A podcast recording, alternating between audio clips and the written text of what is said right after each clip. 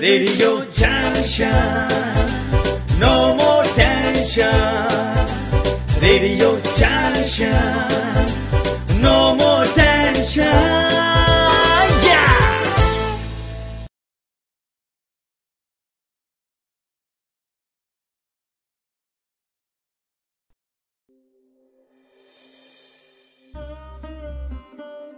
हमारी ज़िंदगी के रियल हीरोज से मिलिए हर शुक्रवार रात 10 बजे कार्यक्रम रात बाकी, बात बाकी में। रियल हीरोज जो डरते नहीं, थकते नहीं, रुकते नहीं, बस डट जाते हैं और कुछ कर जाते हैं। इन्हें मोहब्बत है वतन से, इंसानियत से, ईमान से। इसीलिए ये कहलाएँगे हमारी ज़िंदगी के रियल हीरोज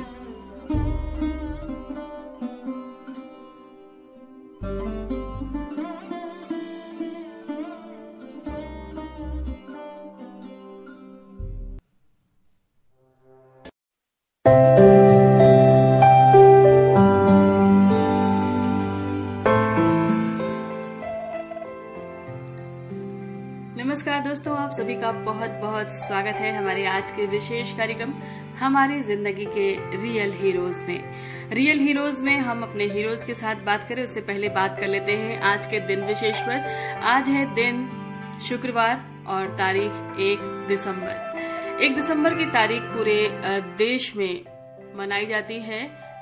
एड्स दिवस के रूप में इसी के साथ साथ एक दिसंबर को है उदित नारायण का जन्मदिन जिनके गीतों से जो है आपकी शामें सजती हैं, दिन सजते हैं और मोहब्बत भरे पैगाम भी पहुँचते हैं। तो आज हम उन पे भी बात करेंगे, लेकिन अब वक्त हो चला है कि हम अपने रियल हीरोज के साथ जुड़ जाते हैं। तो आज के हमारे रियल हीरोज में हमारे साथ हैं रूपाली श्रीवास्तव, उत्तर प्रदेश राजधानी लखनऊ से हैं। उद्गम वेलफेयर फाउंडेशन की चेयरपर्सन हैं और डूडा में सेंट्रल रिसोर्स पर्सन भी हैं। अपनी संस्था के माध्यम से लगातार प्रयासरत हैं महिलाओं को आत्मनिर्भर बनाने के लिए। उनकी कुशलता जो जिन चीज़ों में होती है या रुचि जिनमें होती है, उस तरह के तमाम प्रोजेक्ट्स पर उनको प्रशिक्षण देकर के उनके जीवन को एक दिशा देने का प्रयास कर रही हैं। दोस्तों, समाज सेवा के क्षेत्र में आज सोशल मीडिया पे बहुत सारे चेहरे और बहुत सारी पोस्ट आपको मिल जाएँगी, जहाँ पे कभी बिस्किट बांटते, केले बांटते हुए आठ दस हाथ लगाए हुए लोग मिल जाएँगे जहाँ पर कहीं बहुत सारी तस्वीरें मिल जाएँगी सिर्फ़ कागज़ तैयार करने के लिए। लेकिन परिणाम ज़मीन पर उतने अच्छे नहीं मिलते हैं। बदलाव की दिशा में जब प्रयास होते हैं तो आपके पास वक्त नहीं होता है कागज़ तैयार करने का। आपके पास जुनून होता है सिर्फ़ तस्वीर बदलने का। और रूपाली जी ऐसा ही प्रयास कर रही हैं, बड़ी खामोशी से महिलाओं को प्रशिक्षित करती जा रही हैं और महिलाएँ आत्मनिर्भर बन रही हैं। सिलाई कढ़ाई से लेकर के हैंडीक्राफ्ट तक के प्रोडक्ट्स जो तमाम महोत्सव में शिल्प महोत्सव में उनके प्रदर्शन लगते हैं, सेल होते हैं और इस तरीके से उनकी कला को एक पहचान भी देने का प्रयास है। तो ये तमाम चीज़ें हैं और ये कैसे संभव हो पा रही हैं, कैसे कर रहे हैं और कैसे आप लोग अपने राज्य में, अपने देश के किसी भी कोने में शुरुआत कर सकते हैं, अपने आसपास की महिलाओं को जोड़कर भी। बहुत कम लोगों के साथ शुरुआत हो सकती है, शिद्दत के साथ अगर लगन हो तो। तो चलिए, आज हम जानते हैं, हम पहले स्वागत करते हैं हमारी आज की मेहमान रूपाली जी का। रूपाली जी, बहुत स्वागत है आज हमारे इसके कार्यक्रम में। सबसे पहले तो आज के रियल हीरोज में आप हमारी इस कड़ी का हिस्सा बनी। बहुत बहुत स्वागत। Thank you so much Shalini ji. और बहुत बहुत धन्यवाद मैं करती हूँ जिस तरह से आपने इंट्रोडक्शन दिया है। और मैं मान के चलती हूँ कि जो एनजीओ का बेसिक मोटिव होता है काम करने का हाँ वो धरातल ही होता है। और बाकी सारी चीज़ें सेकेंडरी और थर्ड लेयर पे रहती हैं। जी। कोशिश यही रहती है कि जितनी ज़्यादा ज़रूरत हमारे निर्धन वर्ग को है समाज सेवा की या सो कॉल्ड जो जरूरतमंद लोग हैं उनकी तो उसको फुलफिल करने के लिए क्या क्या रिसोर्सेज हैं मैं सबसे पहले वर्कआउट उस पर ही करती हूँ जिस तरह से आपने बताया और वो बहुत सुंदर अभिव्यक्ति थी। थैंक यू सो मच बहुत शुक्रिया। दरअसल सोशल वर्क में कई बार दिखावे की बात होती है मैं जमीनी स्तर पे बात करती हूँ। गरीब तो गरीब है और गरीब से ज़्यादा सबसे बड़ी बात है कि जिस दिशा में या जिस प्रशिक्षण के लिए हम चुनाव कर रहे हैं, उसमें आने वाले लोगों को सिर्फ़ भीड़ नहीं, उनकी रुचि होना बहुत ज़रूरी है, क्योंकि तभी वो सफल भी हो सकते हैं। ये भी बहुत मायने रखता है, क्योंकि बेवजह कई बार भीड़ लोगों को लगता है कि संस्थाएँ हैं और मुफ़्त में कुछ देने वाली हैं तो बस घुस जाओ। और टाइम जो है बर्बाद होता है। और सामान बर्बाद होता है इस तरीके से और कहीं ना कहीं किसी का मौका भी छिन जाता है। तो बहुत महत्वपूर्ण हो जाता है ये चयन कर पाना कि कौन इसके योग्य भी है। तो आप लोग इस तरह का प्रयास कर रहे हैं। रूपाली जी, सबसे पहले मैं ये जानना चाहूँगी कि ये जो आपका प्रयास है इसमें सिलाई, कढ़ाई या हैंडीक्राफ्ट का जो प्रशिक्षण जैसा कि हमारी जानकारी है, उसमें किस किस तरह के प्रोडक्ट्स जो है महिलाएँ तैयार कर रही हैं और उनकी उपयोगिता क्या है जिसकी वजह से उनका रोज़गार बढ़ सकता है मैं आपको बताऊँ कि जिस विषय पे हम लोग जिस हैंडीक्राफ्ट को हम लोग इस्तेमाल करते हैं मैक्रम हम्म। आज के समय में उसको मैक्रम बोलते हैं लेकिन बहुत पहले के समय में हमारी जो नानियाँ दादियाँ हुआ करती थी वो डोरियों से चीज़ें बनाती थी हम्म। जब हमारे पास किसी तरीके के ऑप्टिकल्स या ऑब्जेक्ट्स नहीं हुआ करते थे हम्म। क्रोशिया सिलाई ये वो तो वो सिर्फ़ डोरियों से ही सारे आ, कलाकारी उसमें की जाती है और मैक्रम जो है वो प्राचीनतम हस्तशिल्प में से एक है तो कहीं ना कहीं हम लोग मैंने जब देखा था अपनी नानियों और दादियों के पुरानी हवेलियों में घरों में कि हम्म। कुछ सामान ऐसे थे डोरियों के जो 80-80 साल पुराने थे लेकिन वो एज इट इज़ थे एज इट इज़ थे तो उनकी उपयोगिता से मतलब क्या ये जो सन होता है उसकी बात कर रही है?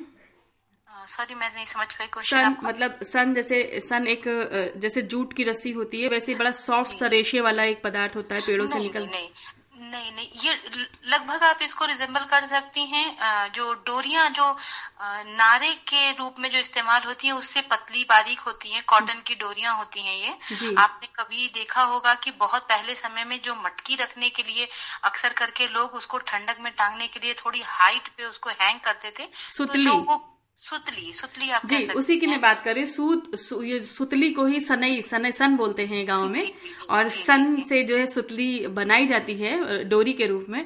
और जी।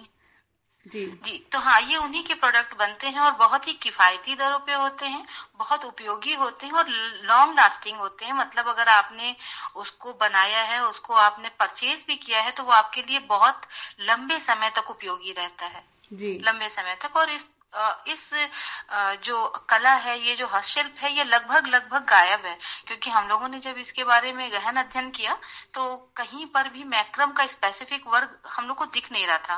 तो लकली हम लोगों के पास कुछ टीम थी जो इसको करने के लिए रेडी थी और कुछ महिलाएँ थी हमारे सराउंडिंग्स में जिनको हम लोग किसी न किसी तरह से ऑलरेडी जोड़े हुए थे सिलाई के काम से या किसी और काम से। तो इसमें हम लोगों ने जब उनको जोड़ा तो उनकी रुचि बहुत उभर के आई। बहुत ज़्यादा वो रुचि अपनी शो कर रही थी हम्म। और जो प्रोडक्ट्स बन के आते हैं वो भी बहुत किफायती दरों पे ही बिक जाते हैं तो उनके लिए वो सेल करना आसान होता है क्योंकि वो बहुत कोई रॉकेट साइंस नहीं होती है हम्म। तो लोगों को ऐसा भी नहीं होता कि जो वर्ग मेरे पास सीखने आता है शालिनी जी, जी। वो लगभग लगभग जो अंडर प्रिवलेज होती हैं लेडीज़ उनका होता है कोई घरों में काम करती हैं हाउस हेल्प होती हैं या आया है या कोई ऐसी कैटेगरी जिसमें बहुत एजुकेटेड लेडीज़ नहीं हो अगर जी जी। तो वो अपने सामान को जब बनाती हैं तो उसको सेल करने में उन्हें आसानी होती है वो उससे रिलेट कर पाती हैं। क्योंकि किसी न किसी समय पे उन्होंने उसको देखा सुना है। कोई ऐसा सामान बना के बेचना जो बिल्कुल नया हो उसके परस्पर ये सामान जब वो बनाती हैं तो हम्म। इसकी उपयोगिता के आधार पे वो उसको मार्केट में सेल भी आसानी से कर पाती हैं और अपने लिए धन अर्जित कर सकती हैं। जी।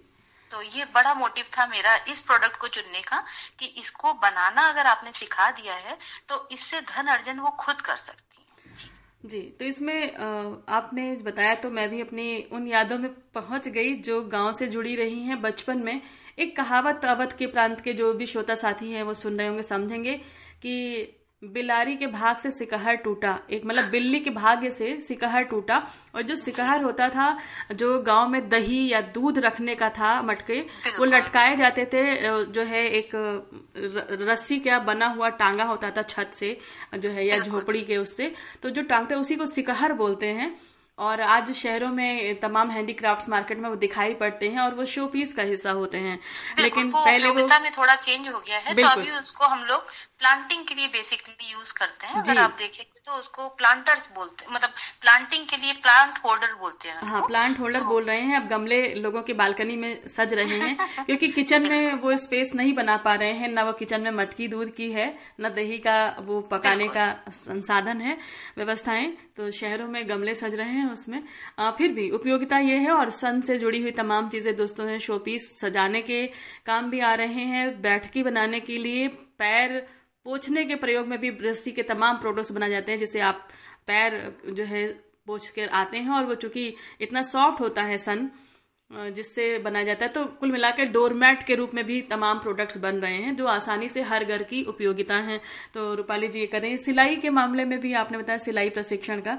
कितने दिन का आपका कोर्स रहता है रूपाली जी? देखिए मैं निरंतर दो वर्षों से हम्म। एक सेंटर को स्टार्ट करके मैं उसमें किसी भी हाल पे कुछ कोर्सेज को हमेशा चलाती हूँ हम्म। जिसमें से मैक्रम एक हमारा सब्जेक्टिव है हम्म। जो उद्गम वेलफेयर फाउंडेशन अपनी संस्था के अंतर्गत निशुल्क चलाता है जिसका कोई चार्ज नहीं होता है इसी के संग संग इसी कड़ी में हम लोगों ने स्किल इंडिया डेवलपमेंट कौशल विकास योजना के अंतर्गत तीन तीन महीनों के अलग अलग कोर्स को हम लोगों ने अपने यहाँ कंडक्ट कराया है हम्म। जिसमें बैच वाइज बच्चियाँ पढ़ती हैं सीखती हैं और उनको सेंट्रल गवर्नमेंट से ही सर्टिफाइड करवाती हूँ जिसकी वैल्यू बहुत अच्छी है अगर वो बच्चा कुछ अच्छी तरीके से सीख लेता है।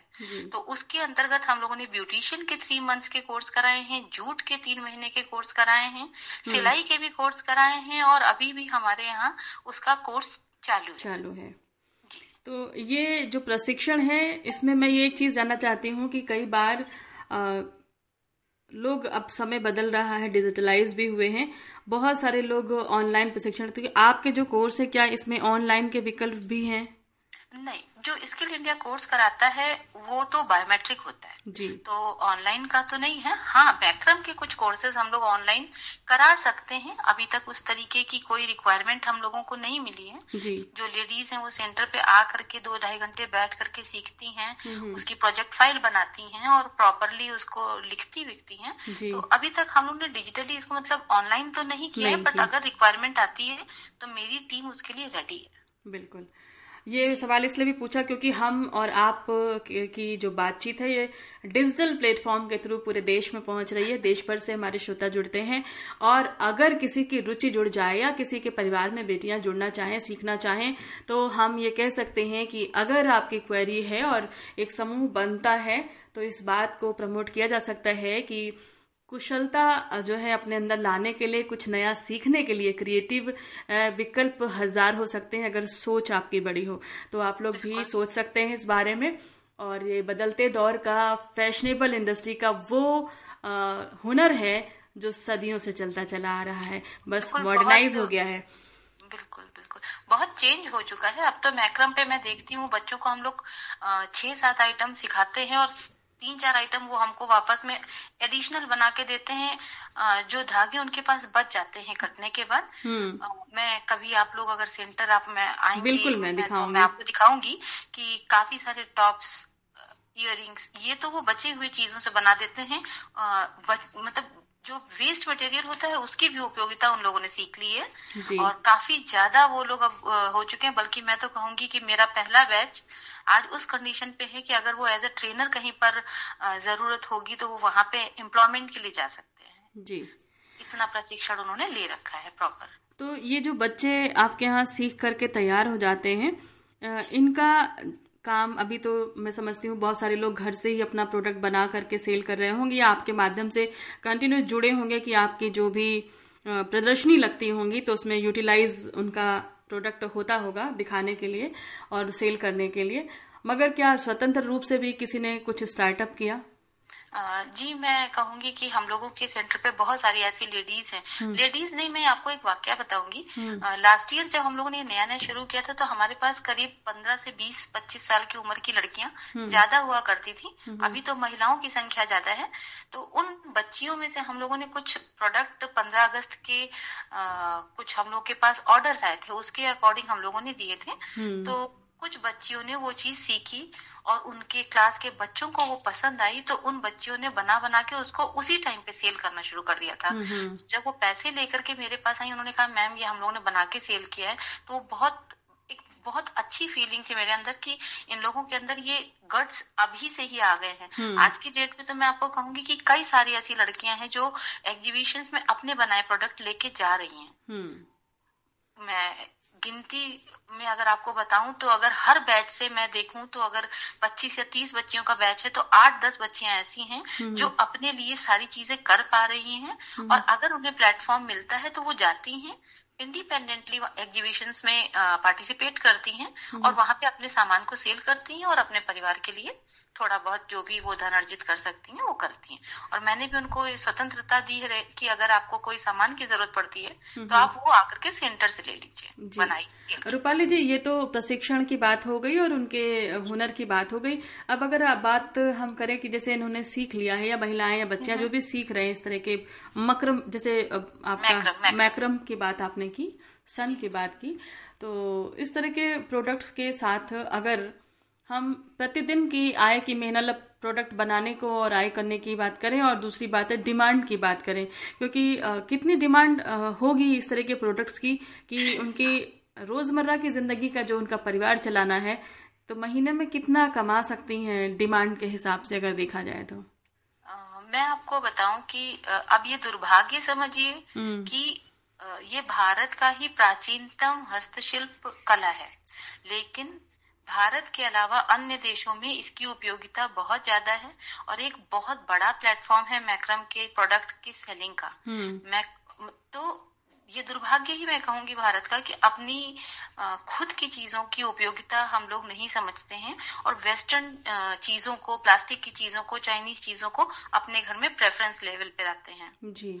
तो पहली तो ये दुर्भाग्य मैं कहूँगी। दूसरा हाँ जो हम ये बच्चियाँ सेल कर रही हैं इसमें एक सही मार्जिन होता है। आपके प्रोडक्ट के बाद जो भी मार्जिन होता है वो आपकी मेहनत का है। क्योंकि इसमें कोई मशीनरी आपका नहीं लगता है कोई अदर एक्सपेंडिचर्स नहीं है इसमें। नहीं है। तो जो आपकी मेहनत है वो आप अपनी मेहनत का अच्छा पैसा ले पाते हैं।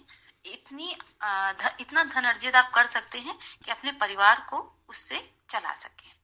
कुल मिला के अच्छा- कुल मिला के हम ये कह सकते हैं कि अगर इसमें माइंड क्रिएटिव है कुछ ना कुछ नया करने की क्षमता और उत्सुकता है तो बहुत सारी चीज़ें तैयार की जा सकती हैं जिसकी कल्पना किसी ने की हो या ना की हो और विभिन्न प्रकार की चीज़ें जो है लाई जा सकती हैं जो रूटीन में डेली ज़रूरत की और हर घर की ज़रूरत की हो। सकती हैं। बहुत बहुत सारी चीज़ें हैं। और डिजिटली जब ये बच्चियाँ जुड़ेंगी थोड़ा और अपने आप को अपग्रेड करके और सीख के तो जब ये डिजिटल मार्केट से जुड़ेंगी तो इसकी उपयोगिता और इसकी सेलिंग दोनों बहुत बढ़ सकती है। इसकी जो विस्तृत क्षेत्र है ना वो डिजिटल ज़्यादा जा सकता है परस्पर वन टू वन के। मार्केट में इतना ज़्यादा नहीं है कि कोई स्पेसिफिक शॉप आपको मिलेगी कि हाँ ये मैक्रम का है या या तो एग्जीबिशंस में मिलेगा या ऑनलाइन ही अवेलेबल है। जी। तो हाँ डिजिटल इंडिया हमको इसमें बहुत सपोर्ट करेगा। जी बिल्कुल। और ऐसे प्रोडक्ट को डिजिटल मार्केट की सबसे ज़्यादा ज़रूरत है क्योंकि प्रदर्शनी किसी विशेष मौकों पर महोत्सवों में लग पाती है और कई बार लोग ऐसे प्रोडक्ट्स तलाशते हैं मगर उनकी जो तलाश है वो पूरी नहीं होती क्योंकि हर दुकान पर अवेलेबल नहीं होता है और सही जगह पता नहीं होने के कारण वो तलाशते रह जाते हैं भटकते हैं और जब कभी मिलती है तब मिलती है। तो इसमें दोनों का ही नुकसान होता है, जिसे तलाश है उसका भी और जिसको सेल करना है उसका भी। तो बिल्कुल ये जो है, इस बारे में भी विचार किया जा सकता है और हमारा इस मामले में समर्थन आपको ज़रूर मिल सकता है। हमारे श्रोता साथियों में स्पेन से संभवता हो सकता है, हमारे साथी लक्ष्मण जी वो सुन रहे होंगे और बड़ी रुचि से सुन रहे होंगे इस बात को। और जितने भी श्रोता साथी नेपाल से जुड़े हुए हैं, वो भी सुन रहे हैं। तो उन सबसे भी कहना चाहेंगे कि इस तरह के प्रोडक्ट्स के बारे में रुचि है तो आप अपने क्षेत्र में, अपने आसपास महिलाओं के बारे में बात करके देखिए। ऑनलाइन प्रशिक्षण का एक क्लास एक सेशन शुरुआत की जा सकती है रूपाली जी के साथ। तो एक प्रयास हम इस दिशा में कर सकते हैं और सफल होगा तो ये प्रयास और आगे तक जा सकता है। इसी बहाने हम कुछ महिलाओं की मदद कर सकेंगे उनके स्वावलंबन होने की दिशा में। तो रूपाली जी इसमें अगर शुरुआत जैसे मान लीजिए करते हैं तो कितना खर्च मतलब जो प्रोडक्ट बनाने के लिए सामान खरीदने की ज़रूरत पड़ती है मिनिमम कितने खर्च कर सकते हैं कैसे शुरुआत बहुत ही बहुत ही नॉमिनल अमाउंट में आप इस बिज़नेस को स्टार्ट कर सकते हैं. अगर आपने सपोज़ मैं अगर बीस बच्चों के बैच को सिखाती हूँ और उसमें से दो बच्चे भी या दो महिलाएँ इंटरेस्टेड होती हैं इसको सेपरेट रूप से स्टार्ट करने के लिए हम्म, हम्म। तो वो दस हज़ार से भी स्टार्ट कर सकते है। दस हज़ार रुपए में आप अपने प्रोडक्ट बना सकते हैं उसको सेल कर सकते हैं और उससे आप अपना स्टार्ट तो कर ही सकते हैं हम्म। कोई बहुत बड़ी अमाउंट की ज़रूरत नहीं पड़ती है इस बिज़नेस के स्टार्ट के लिए क्योंकि जो भी कलाकारी है हस्तशिल्प का सबसे आ, जो खूबसूरत पार्ट है वो यही है कि वो आपके अपने हुनर पे डिपेंड करता है. वो बाकी चीज़ों पर डिपेंडेंसी उसकी नहीं होती है। तो जितना अच्छा आप उसको सुंदर रूप दे सकते हैं आकार दे सकते हैं और दस बीस हज़ार रुपए के इन्वेस्टमेंट में आप इस बिज़नेस को स्टार्ट कर सकते हैं अगर आपने कहीं तरीके से प्रशिक्षण ले रखा है ले तो। रखा है तो। अगर दस हज़ार रुपए ना हो मान लीजिए जैसे जो काम घरेलू महिलाएँ होती हैं आ, कमाती हैं किसी तरह के किसी के यहाँ चौका बर्तन करती हैं कुछ और खाना बनाने का काम करती हैं तो मान लीजिए महीने में सात आठ हज़ार मुश्किल कमाती हैं और घर के खर्च में लग जाता है चोरी से जोड़ बटोर के कुछ 200-500 रुपए जोड़ के रखती हैं। तो ऐसी कंडीशन में अगर वो शुरू करना चाहें, मान लीजिए प्रशिक्षण, चलिए ऑनलाइन मिल गया आपके माध्यम से या प्रत्यक्ष रूप से सीखने का विकल्प कहीं मिलता है या उपलब्ध होता है सीखने के बाद अगर शुरुआत करती हैं तो क्या ऐसा संभव है कि वो बिज़नेस रूप में ना होकर के पहले कम पैसों से कुछ प्रोडक्ट बनाए अपने आसपास सेल कर दिया उसे वो भी हो सकता है लेकिन इसी कड़ी में मैं आपको जोड़ती हूँ कि आपने पहले ही बताया कि जैसे आपने बताया कि मैं अभी अपने आप को जोड़ चुकी हूँ डूडा के संग जी। और डूडा बहुत सारी योजनाओं के संग भारत सरकार इस टाइम पे प्रधानमंत्री जी की इतनी ढेर सारी योजनाएँ हैं और उसी को मैंने ध्यान में रखते हुए खुद को डूडा के संग जोड़ा था कौशल विकास के संग जोड़ा था। ये सारी ऐसी योजनाएँ हैं हम्म। जो आपको प्रशिक्षण भी देती हैं और आपको रोज़गार के लिए सुअवसर भी देती हैं। तो जो अमाउंट मैं आपको बता रही हूँ यदि महिलाएँ स्वयं सहायता समूह से जोड़ के खुद को जैसे मैंने बनाए हैं मैंने दस स्वयं सहायता समूह बनाए हैं और दस और मेरे लाइनअप है अभी। और ये सौ महिलाओं के समूह हैं। और ये महिलाओं महिलाओं को प्रति माह कुछ छोटा सा नॉमिनल हंड्रेड रुपीज़ का अमाउंट जमा होता है जिसके बदले में गवर्नमेंट उनको टेन थाउज़ेंड का आरएफ देती है रिवॉल्विंग फंड जी। वो पैसे वो उन महिलाओं के कुटीर उद्योग लघु उद्योग के लिए ही होते हैं। तो अगर कोई भी महिला आ, सक्षम नहीं है अपने खुद के पैसों से स्टार्ट करने के लिए तो बहुत सारी ऐसी योजनाएँ हैं या तो वो गवर्नमेंट की स्कीम को पोर्टल पे देख सकती हैं अन्यथा वो हमारी संस्था से कोऑर्डिनेट कर सकती हैं बात कर सकती हैं। बहुत सारी ऐसी योजनाएँ हैं जिससे हम डायरेक्ट उनको जोड़ सकते हैं उनकी मदद की जा सकती है। जी। तो दोस्तों आपने जाना कि सूक्ष्म लघु उद्यम को लेकर के हमारी सरकारें जो है, बहुत आगे तेज़ी से बढ़ रही हैं और इस तरफ़ उनका प्रयास है। यही वजह है कि कौशल विकास मिशन योजना आपके देश में जो चल रही है, इसमें लगातार उन लोगों को प्रशिक्षण दिया जा रहा है जो कम पढ़े लिखे हैं और उनके अंदर कुछ हुनर या है तो उसे और परिमार्जित किया जा सके और निखारा जा सके ताकि व्यवसाय में उन्हें रोज़गार परक बनाया जा सके। और यहाँ पर जो है, शुरुआत करने के लिए आपको कुछ धनराशि भी मुहैया कराई जाती है ताकि आप जो है, शुरुआत कर सकें। तो जिसमें से रूपाली जी ने बताया भी, तमाम योजनाएँ हैं, दस हज़ार का लोन आपको मिल जाएगा और उससे शुरुआत कर सकते हैं। तो स्वतंत्र रूप से भी दस हज़ार का लोन लेकर शुरुआत करने की तमाम योजनाएँ होंगी और महिला सहायता समूह अपना बना के या कुछ आठ, दस महिलाएँ, कुछ चार, पाँच महिलाएँ स्वयं मिल करके संगठित होकर के भी प्रयास कर सकती हैं। और ये संगठित होने के लिए बहुत बड़ी बात नहीं है, घर परिवारों में ही महिलाएँ हो सकती हैं और विचार बनाए और एकजुट होकर के पूरा परिवार अगर काम करने की शुरुआत कर ले तो एक अच्छा व्यवसाय शुरू हो सकता है। और रही बात आइडियाज़ की तो आइडियाज़ जब कहते हैं ना कि जब मिल बैठेंगे चार यार तो बहुत सारी बातें होंगी और बहुत सारे उदाहरण भी मिलते हैं एग्ज़ाम्पल भी दिखाई पड़ते हैं बहुत सारे डिज़ाइन और क्रिएटिव माइंड के आइडियाज़ आप सबके सामने होंगे। तो बस डिस्कस करने की ज़रूरत है, विचार करने की ज़रूरत है और प्रशिक्षण लेकर के शुरुआत करने की ज़रूरत है। रूपाली जी, और अपनी तरफ़ से बताइए, आपके मन में ये कब ख्याल आया कि हम इस दिशा में काम करें? देखिए, मेरा तो मानना है कि हर वो व्यक्ति जो सौभाग्यशाली है, जो ईश्वर से सारी जो सामाजिक खुशियाँ हैं या आर्थिक जो उसका दायरा है वो ऐसा है कि वो दूसरों की मदद कर सकता है तो उसे मदद करनी चाहिए। वो किसी एनजीओ से जुड़ा है नहीं जुड़ा है कर रहा है नहीं कर रहा है वो आ, कोई मैटर ही नहीं है। हर व्यक्ति को अगर वो सक्षम है तो कुछ आ, अपनी से उन व्यक्तियों को जो आ, कम सौभाग्यशाली है उनकी हेल्प के लिए आगे आना ही चाहिए। तो ये बहुत पहले से बचपन से माता जी ही कहती थी मदर मेरी कि चार पैसे कमाओ तो एक पैसे कुएँ में डाल दो। उस कुएँ का मतलब कुआँ नहीं होता था। ये वो पैसे होते थे जो आप खर्च दीजिए और ये मत याद रखिए कि ये पैसे आपने अपने लिए कमाए हैं। नेकी कर और तो, दरिया में डाल। नेकी कर और दरिया में डाल। तो वो एक पैसा जो कुएँ में था तो हम वही है कि जो है अगर आप कर सकते हैं तो आपको करना चाहिए। उस भाव के संग ही बढ़े हुए थे। जब एनजीओ का फुल फॉर्म भी नहीं जानती थी, तब भी ये मानती थी कि अगर कोई नहीं कुछ कर पा रहा है और मेरे पास ज़्यादा है अपनी ज़रूरत से तो प्लीज़ उसको हेल्प कर दो। जब बड़ी हुई तो धीमे धीमे करके मैंने देखा कि बहुत सारे ऐसे लोग हैं जो सुविधाएँ हम लोगों के पास हैं और हम लोग बस ऐसे छोड़ देते हैं उनको। उसकी ज़रूरत हमसे ज़्यादा दूसरे लोगों को है। हम्म। तो उस दिशा में थोड़ा मन मेरा लगता भी था कि सबके संग बैठना, सबके संग करना, उनको भी थोड़ा स्वभाव होता है माता पिता से मिल जाता है बच्चों को। केयरिंग नेचर की इनको भी नहीं कमी होनी चाहिए उनको भी नहीं फिर हम्म। धीमे धीमे जब वो दायरा बढ़ना शुरू हुआ तो मुझे लगा कि समाज में बहुत बड़ा वर्ग है हम लोग बहुत बहुत संपन्न लोग हैं या बहुत सौभाग्यशाली लोग हैं ईश्वर की भेंट है हम लोगों की हम लोग अच्छा जीवन यापन कर रहे हैं तो हमारा दायित्व है। कि जो लोग कम अच्छा जीवन जीवन यापन कर रहे हैं और उनके अंदर पोटेंशियल है तो उन मैंने मैं आपको बताऊँ कि जैसे पहले हम लोगों ने भी कोशिश की ड्राइव्स चलाने की कि। कुछ इनको दे देते हैं उनको दे देते हैं उनको दे देते हैं तो क्या हुआ ना कि मैंने देखा कि उन लोगों की हैबिट ही वही पड़ गई। जी। तो ये जो सेंटर स्टार्ट होता है उसके दो साल पहले तक मैं छोटी छोटी छोटी छोटी हेल्प ही कर रही थी।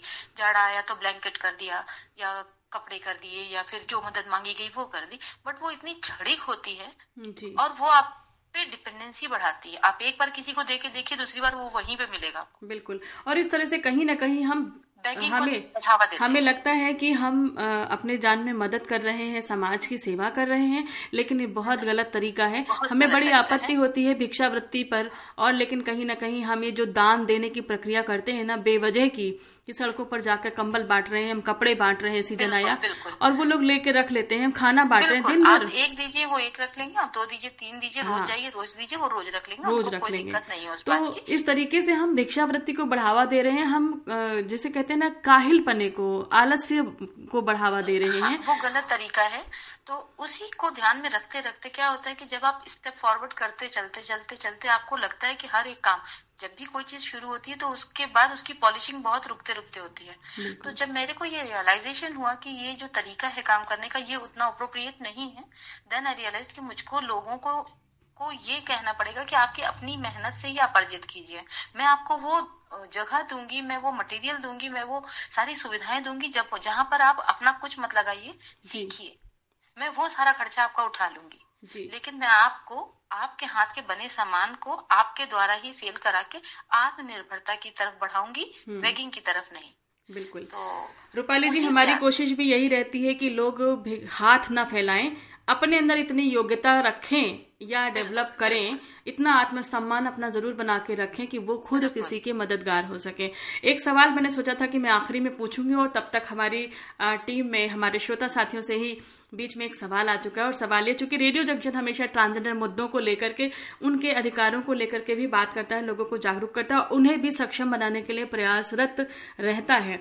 तो हमारा ये सवाल था कि अगर कोई ट्रांसजेंडर इस तरह के कोर्सेज को सीखना चाहे, खासतौर पे ऑनलाइन उनके लिए बड़ी सुविधा होती, क्योंकि एक जगह पे इकट्ठे होकर उनका सीखना तो बड़ा मुश्किल होता है। उनकी ज़िंदगी अलग अलग जगहों पर कैसे भटकती हुई दो चौराहों पर होती है और कुछ बड़े छुप करके जीवन यापन कर रहे हैं समाज से खुल करके आने में बहुत मुश्किलें हैं। तो ऑनलाइन कोर्स उनके लिए बहुत उपयोगी हो सकता है। तो सवाल है कि अगर ट्रांसजेंडर महिलाएँ इन सब चीज़ों में योग्य हों तो क्या रूपाली जी के यहाँ वो भी सीख सकती हैं या सिर्फ़ महिलाएँ? I will more than happy कि अगर आप में से कोई भी इंटरेस्टेड होता है तो वो मेरे यहाँ पूर्ण रूप से स्वतंत्र है आने के लिए। मैं पूरी शिद्दत से उनको वो कोर्स करवाऊँगी प्रशिक्षण दिलवाऊँगी और जो भी मेरे एंड से हो हो सकेगा हम्म। वो उसके आगे के रोज़गार की कड़ी से भी जोड़ने की पूरी प्रयास करूँगी जी बहुत अच्छी बात है और हम अपने श्रोता साथियों को बता दें कि हमारी ज़िंदगी के रियल हीरोज में रेडियो जंक्शन पर जितने भी हीरोज अब तक आए हैं यह हमारा प्रयास होता है कहीं ना कहीं हम उनके बारे में पहले सर्च करते रहते हैं, एक लंबे समय से उनके बारे में जानने और समझने की कोशिश करते हैं और ये समझते हैं कि उनकी ह्यूमैनिटी सोशल इश्यूज़ में लेकर के किस लेवल तक की है, उनकी विचारधारा किस लेवल तक की है, उनका कंफर्ट लेवल क्या है। उनकी सोच का दायरा कितना विस्तृत है। और तब हम लेकर के आते हैं। तो रूपाली जैसी तमाम लोग हमारे इस उसमें आएँगे एपिसोड्स में और पहले भी आए हैं। और हमेशा आप लोग ये विश्वास रख सकते हैं कि रेडियो जंक्शन के साथ हुई बातचीत या कोई भी जुड़ा हुआ संबंध आपके लिए सपोर्टिव होगा। चाहे वो स्त्री हो, चाहे पुरुष हो, चाहे ट्रांसजेंडर वर्ग हो। क्योंकि हमने जो नींव रखने की कोशिश की है जेंडर के आधार पर समाज में अब तक देखा है, उस भेद को मिटाने का ही प्रयास है कि हम सब मिलकर काम करें।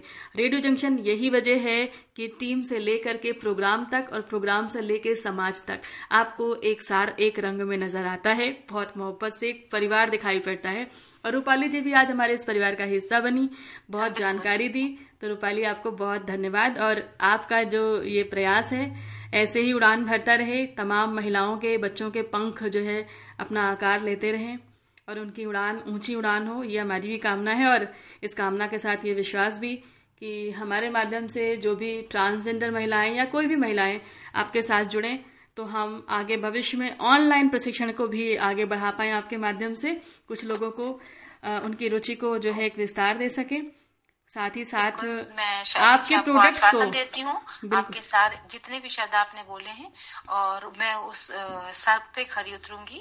और पूरा प्रयास मेरा रहेगा कि जो भी आपके माध्यम से मुझे सुन सकते हैं उद्गम वेलफेयर फाउंडेशन समाज हित में समर्पित एक संस्था है जिसमें हर वर्ग हर व्यक्ति के लिए उतनी ही अपॉर्चुनिटी है जितनी अन्य महिलाओं के लिए है उतनी ही अगर किसी अन्य वर्ग से महिलाएँ हैं सबके लिए एक जैसी इक्वलिटी पे ही हम काम करते हैं। तो जो भी आपके आपने शालिनी जी मेरे विषय में संस्था के विषय में बोला उसके लिए मैं दिल से आपका आभार व्यक्त करती हूँ। और कोशिश करूँगी कि संस्था और आ, खुद को कभी भी निराश आपको निराश ना करूँ अपने प्रयासों में। बिल्कुल निराश नहीं करेंगी हमें ये पता है इसीलिए आज आप हमारी हीरो हैं और एक आखिरी सवाल और चलते चलते हैं अवंतिका आपका कि ट्रांसजेंडर महिलाएँ जो उतनी शिक्षित ना हो और ऐसे सब कार्य सीखना चाहे, रूपाली जी के साथ जुड़ सकती है तो मैं बता देती हूँ अपनी तरफ़ से कि बिल्कुल जुड़ सकती हैं और सीख सकती हैं। अगर लखनऊ में है तो केंद्र पर सीख सकती हैं और लखनऊ में नहीं है। तो अगर एक समूह बन जाए कि कितने लोग सीखना चाहते हैं तो ऑनलाइन की अरेंजमेंट करा दी जाएगी, समय निर्धारित हो जाएँगे बातचीत करके और सीख सकते हैं, सर्टिफिकेट प्राप्त कर सकते हैं, आगे भविष्य में और अपना स्टार्टअप भी कर सकते हैं। इस तरीके से और हमारी तरफ़ से रेडियो जंक्शन की तरफ़ से, या यूँ कह रेडियो जंक्शन भी एक संस्थागत रेडियो है, जो समाज के लिए प्रतिबद्ध है। और बस फ़र्क इतना है कि हम ब्रॉडकास्टिंग के माध्यम से देश के दिल को जगाने की कोशिश कर रहे हैं और आप लोग यहाँ पे कार्य के साथ कर रहे हैं। तो ये जो साझा प्रयास है हम सबके मिल करके, ये एक साथ हों और आपका जो प्रोडक्ट है, इनको हम डिजिटली भी लोगों के बीच लाएँ सेल में जाएँ और ट्रांसजेंडर समाज के बच्चे हमारे बनाएँगे, उनको भी हम लोग एक मार्केट दे सकें, लोगों से अप्रोच कर सकें कि इन्हें खरीदें, इन्हें मौका दें और जो बच्चे हैं, उनके प्रोडक्ट्स को भी एक विस्तार देने का प्रयास कर सकें। और अपने श्रोता साथियों से ये वादा मैं करना चाहूँगी कि रूपाली जी के जो केंद्र बनाने वाले जो प्रोडक्ट है, बहुत जल्द मैं समय निकाल कर केंद्र पर जाऊँगी और रेडियो जंक्शन के फेसबुक पेज पर लाइव सेशन में आपको वहाँ पे जो कार्य होता है किस तरह से क्या क्या चीज़ें हैं वो आपको दिखाने का प्रयास करूँगी ताकि आपकी जो रुचि है वो और अधिक विस्तार ले सके। बहुत शुक्रिया रूपाली आज आप जुड़ी समय दिया और इसके लिए बहुत बहुत बहुत, बहुत आभार शालिनी जी आपका और मेरी बहुत सारी शुभकामनाएँ हैं आपको आपके रेडियो जंक्शन को कि बहुत सारी आयाम स्थापित करिए ऐसे ही हम लोगों को मौका दीजिए मिलने का जी। सुनने का। जी बिल्कुल। तो इसी के संग पूर्ण विराम लगाती हूँ अपनी वाणी को मैं।